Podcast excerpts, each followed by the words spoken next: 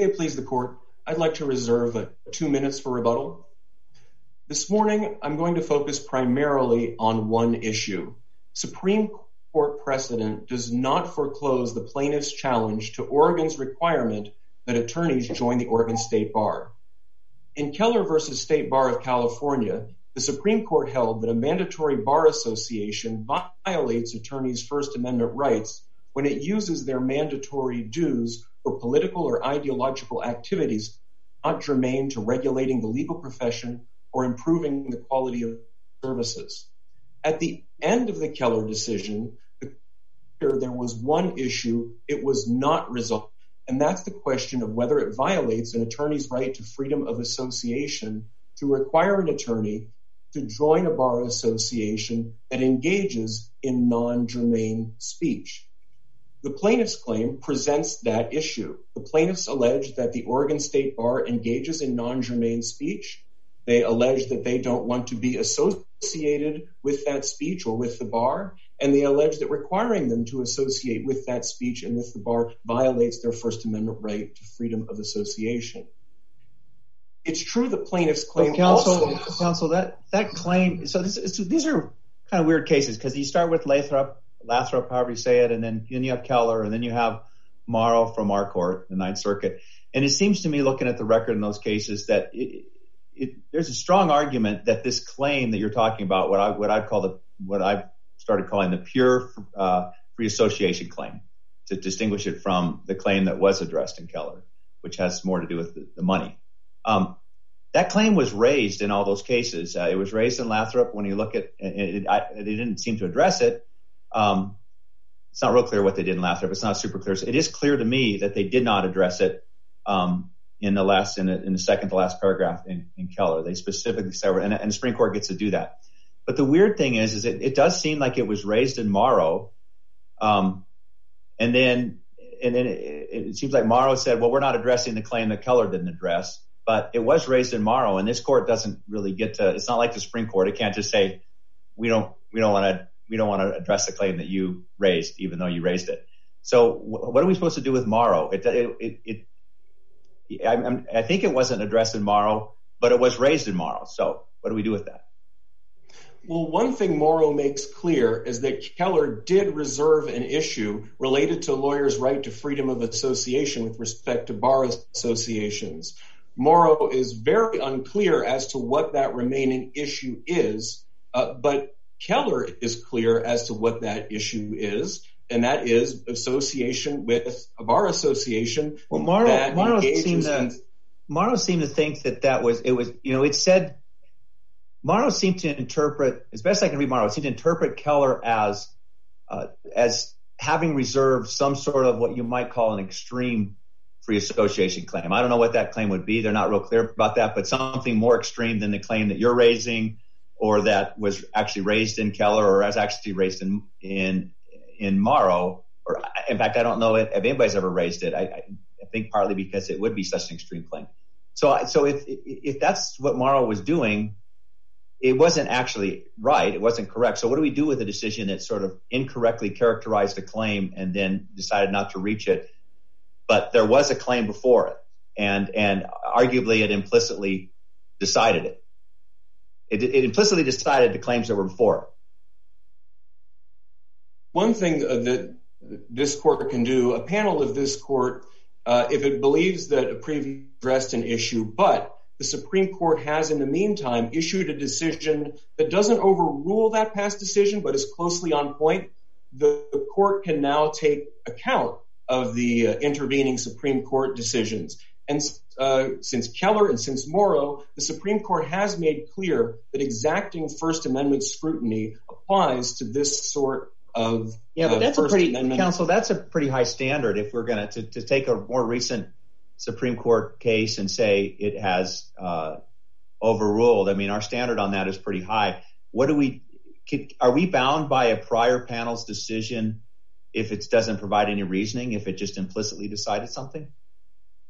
Not in this instance where there's an intervening Supreme Court precedent that makes clear that there is a level of First Amendment scrutiny that the court should apply, but the court definitely didn't apply in the previous case. this court has never applied exacting First Amendment scrutiny to mandatory membership in a bar association that engages in non-germane speech. And certainly Lathrop didn't do that either. Uh, Lathrop didn't consider germane versus non-germane activities. And Keller uh, specifically said that Lathrop had not addressed the freedom of association issue that it was reserving. So uh, in light of all those things... Let me ask you a related question. There's also sort of the weirdness, for lack of a better word, that I think I agree with you that Keller decided the money claim, but it did not decide the pure free association claim. But but is you know Keller did allow there to be integrated bars. Lathrop did allow there to be integrated bars. Morrow did allow that. I mean, it's it's sort of um, it's sort of odd to say for decades we've had these these cases and they've allowed them by not reaching the claim, but they were they were unconstitutional all this time. I mean, I you see what I'm saying? Like it's just kind of an odd circumstance for us to be in.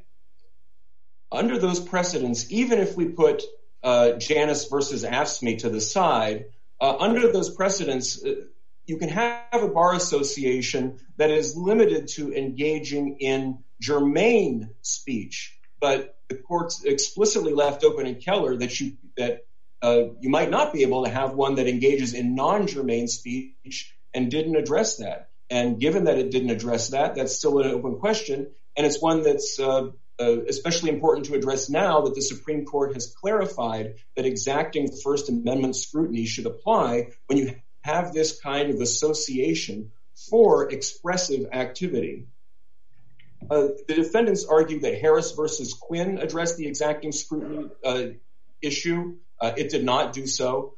Harris versus Quinn involved mandatory fees taken from people who were not government employees, who received a government subsidy. And it makes sense that the court would want to clarify in Harris, as it did, that it wasn't overruling Keller when it said that, because of course Keller involved taking money from people who weren't government employees. But that's all the court was saying was Harris doesn't overrule Keller. Harris did not purport to address the issue that Keller left unresolved, obviously. And Harris also didn't say anything about whether mandatory membership could survive exacting scrutiny. It didn't say anything about whether uh, the government could serve its interest in regulating the legal profession in a way that was less restrictive of First Amendment rights than a mandatory association. Uh, I'll touch briefly also on the plaintiff's first claim for relief, which alleges that even if mandatory membership isn't inherently unconstitutional, uh, the Uh, Oregon State Bar doesn't provide the safeguards that Keller requires. Uh, Keller requires that an objecting member's dues be placed in escrow.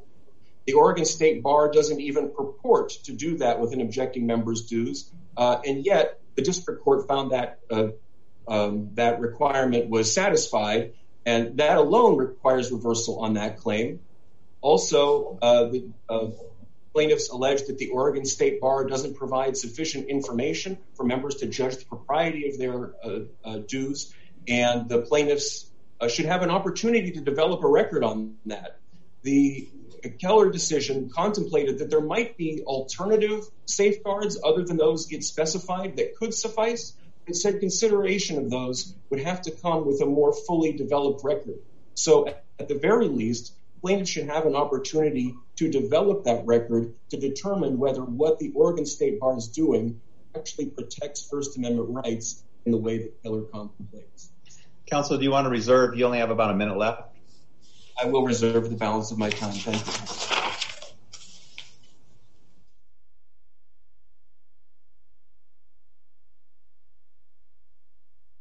You may proceed.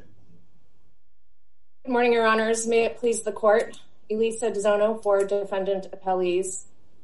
Uh, the district court in this case correctly noted that it was bound by Supreme Court and Ninth Circuit precedent. So, counsel, do you do you agree that Keller left some claim open? Do you agree or not agree? I think that maybe Your Honor was on the right track in terms of maybe it left open a claim of some extreme situation where That's not, that's not, okay, let me, uh, okay, let me read what it says. It says, in addition to their claim for relief based on respondents' use of their mandatory dues, their complaint requests an injunction prohibiting the state bar from using its name to advance political and ideological causes or beliefs. That's just another way of saying they want an injunction stopping the bar um, that they have to be a member of from engaging in non-germane stuff. And it says this request for relief appears to implicate a much broader freedom of association claim that was at issue in Lathrop. In there, in Lathrop, they only challenged or compelled financial support, but they urge, in, uh, but they urge that they cannot be compelled to associate with an organization that engages in political or ideological activities beyond those for which mandatory financial support is justified under the principles of Lathrop and Abood. And then the Supreme Court says California courts didn't address this. We decline to do so in the first instance. State courts, of course, can uh, consider this on remand. That's not an extreme claim. That's exactly the claim that they're raising here. Now maybe Morrow was talking about some sort of extreme claim. If that's the case, then Morrow was mischaracterizing Keller, but Keller was not talking about some extreme claim, and it would be kind of extreme and absurd for the Supreme Court to brought up an extreme claim because um, because there was no extreme claim presented. I don't know of any case where they've presented some sort of like they're actually like making me sign the bar's statements. So, uh, you know, the bar's non non germane ideological statements. They're making me put my name. So, I don't think that's right, counsel. But tell me why I'm wrong. So, as as you noted, Your Honor, um, under Agostini, if the Supreme Court, if there is direct application of a Supreme Court case, then the Ninth Circuit must apply that precedent, even if it appears there to rest on some reasons um, that are rejected in some other lines of decisions by subsequent cases. And so, what's the what's the directly applicable case that says that says that, that that's what I call the pure free association claim. Well, I was going to I was going to say that Keller is actually the is the direct application here, but it's not. The last the, the, the second to last paragraph in Keller specifically left that claim open. It's not. If you, I, I went back and read it again last night. It, it's not some sort of extreme claim. It's exactly almost word for word the claim being raised in this case. But Keller specifically contemplates that there may be speech that a member of the bar disagrees with. And that's why you have the safeguards that are in place in order to protect. Right, right. So Keller decides that in, in, in the context of a different doctrine. It does. And so that's what I was saying. It's a little weird that it left this open. But the Supreme Court gets to do that all the time. Supreme Court gets to say, you brought two claims. We're going to address one. We're going to address one. But you know, it must be nice to be a Supreme Court because they just don't have to address the other. Like it could be that the other means that the activity is completely unconstitutional, but this just doesn't seem like the right case. In this case, what they said is, we want the California courts, we, we want this to percolate a little more in the lower courts. So you're right that this other claim, the one that, that your opposing counsel didn't even talk about this morning because he's, you know, I think that is foreclosed by Keller, was decided by the courts. This claim was clearly not decided by Keller, I think. Uh, I, I, disagree, Your Honor. It is decided because there, as you said, the compulsory. Um, what language in this paragraph would lead you to say that it's the extreme, what we might call the extreme free association claim? Because on page, um, uh, page six, 15 through 16 of Keller, uh, Keller specific, the court is specifically talking about the difficulty in deciding where the line is between germane and non-germane speech. And so Keller is specifically contemplating that that there will be speech that may be political or ideological. Um, yep. No, I, I know, but it doesn't. It doesn't say what you do. It doesn't address this particular claim. So yeah, it, it contemplates. Yeah, but it doesn't. It addresses. It addresses though the safeguards that should be in place, and it points as an example to Chicago teachers versus Hudson um, as the way that you would then protect dissenters' rights. So I think I think your argument then, counsel, would be, and I understand it has a certain amount of force to say, yeah, but the Supreme Court was kind of assuming that it must be constitutional because it allowed it to continue. But that's not really how the Supreme Court does things. The Supreme Court can completely decide one issue, leave another issue completely undecided, and then come back later, or have the lower courts come back later and decide that the, conduct was completely unconstitutional even though this other doctrine didn't lead to the to the uh, the other type of claim didn't lead to that conclusion. So I don't think that works. I don't think it works to say, well, the Supreme Court was assuming that you could have this kind of speech. It doesn't work when the Supreme Court said there's a whole claim that we haven't addressed and we're blatantly leaving it open. We have to, we, this claim is not foreclosed to us unless it's foreclosed by Morrow, I don't think. And I agree that Morrow uh, definitively addresses the associational claim because they specifically talk in Morrow about how a member of the California Bar with the number of its members um, is, uh, should not be, one member of the bar cannot be um, completely associated with all of the members of the bar. Um, so as I read Morrow, as I read Morrow, it says, it's a weird decision because it says multiple times, they complain about the fact that they're forced to be a part of this entity that engages in speech they don't agree with. And then at the very end it says, they don't complain about being a part of an entity that gives speech that they don't agree with, and so we're not going to reach that claim. It doesn't um, make sense to me, but how can that be binding on us? If that's, I mean, there's no analysis at all. If it did decide this issue, it didn't provide any analysis at all. Keller and Morrow both, you know, again, decide the compulsory membership um, uh, issue, and then it's really the safeguards, I think, that both of those opinions are discussing. Well, counsel, let me ask you this. If it didn't, pretend you're me for a second and you're having trouble seeing that they decided this issue. How do you win on this claim, on the pure free association claim, if our hands aren't tied and we have to reach it? I believe your hands are tied on the free association claim, as you're calling it, um, and they are also tied in terms of um, what is required for an integrated bar to continue to speak um, for its members on a political or ideological issue, uh, so long as it is speaking regarding the um, purposes for which it is statutorily um, created, and that is for improving the quality of legal services or regulating its members. That's completely different from Janus, um, which was overturning Abood on the basis of the lack of a compelling governmental interest in labor peace or free ridership. So, make sure I understand what you're saying. Make sure I understand. Are you saying that, you that and this is an answer, I guess, is that they is we don't engage in non-germane activity, and so and so as long as we don't engage in non-germane activity, then Lathrop would apply. I don't think Keller does, because it left it, but Lathrop would apply to if you're if you if you always behave yourself and never engage in non-germane activity? And the Oregon State Bar does have in its bylaws in numerous places that it does not engage in non-germane speech, and that's why you have to have the safeguards. I think this is more about the safeguards than anything.